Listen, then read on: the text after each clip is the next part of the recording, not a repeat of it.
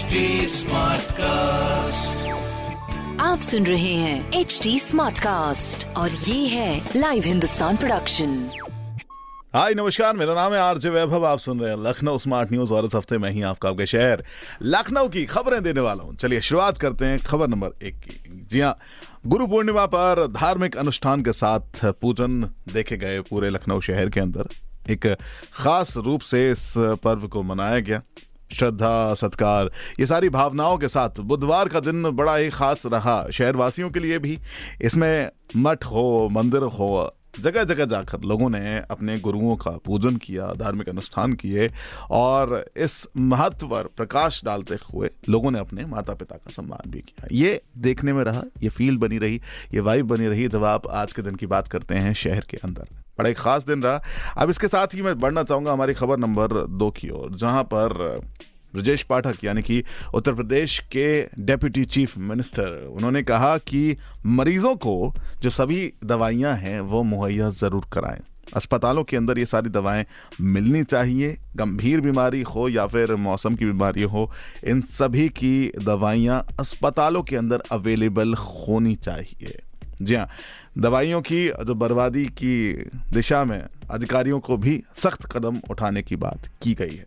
अब हुआ यूँ है कि बारिश के समय में कई सारी ऐसी चीज़ें हैं जो उत्तर प्रदेश के अंदर स्पेशली लखनऊ के आसपास, ये चीज़ें नज़र आती हैं कि कहीं पर किसी ने सांप को काट लिया। तो ऐसे समय पर अस्पतालों के अंदर वो सारे एंटी वेनम किट्स भी अवेलेबल होना चाहिए, जिससे मरीज़ की जान तुरंत ही तुरंत बचाई जा सके। इस पर खास ध्यान देने के लिए कहा है deputy chief minister of Uttar Pradesh Brajesh Pathak ji ने, जो कि खुद एक हेल्थ मिनिस्टर भी हैं। तो ये थी आज की हमारी दूसरी खबर। अब हम चलना चाहेंगे खबर नंबर तीन की ओर। लखनऊ में गोमती नगर के अंदर आज बिजली बड़ी प्रभावित रही। जी हाँ आप अगर बात करेंगे तो गोमती नगर के अलग अलग खंड, यानी कि विपिन खंड, विकास खंड, इन सभी उपकेंद्रों में आज के दिन बिजली तीन से चार घंटे के लिए नहीं रही। वहीं दूसरी ओर यह भी देखा गया कि इनके जो फीडर्स थे, वो भी टेस्टिंग की वजह से 20-20 मिनट के लिए बंद किए गए। तो ये एक बड़ी समस्या रही और इस पर भी नज़र डालनी चाहिए। चलिए, अब बात करते हैं अगली खबर की। अवैध कॉलोनियों की जमीनें अब जब्त की जाएँगी, बसाने वालों पर भी कार्रवाई की जाएगी। अवैध कॉलोनी, सरकार ने इन कॉलोनियों को बसाने की गिरफ्तारी के साथ ही उनके खिलाफ कड़ी कानूनी कार्रवाई करने का फैसला भी लिया है। जी हाँ मुख्यमंत्री योगी आदित्यनाथ के निर्देश पर आवास विभाग जल्द ही इसके लिए नई नीति लाने जा रहे हैं।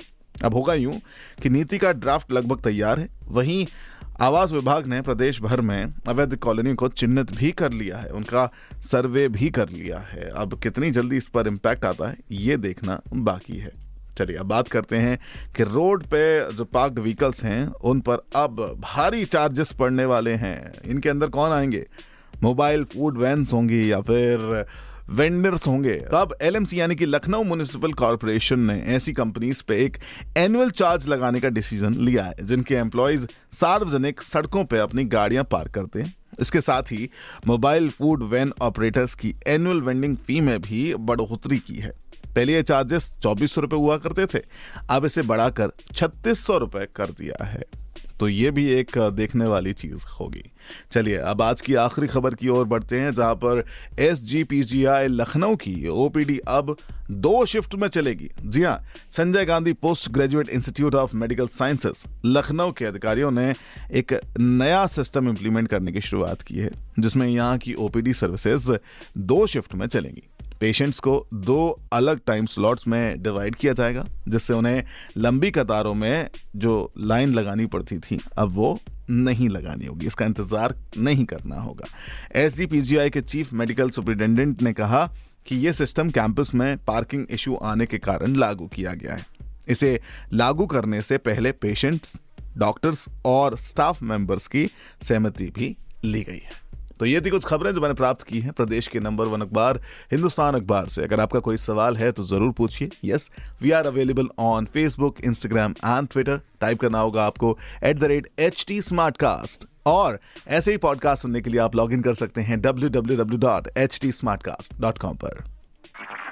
आप सुन रहे हैं एच टी स्मार्ट कास्ट और ये था live Hindustan production HD Smartcast.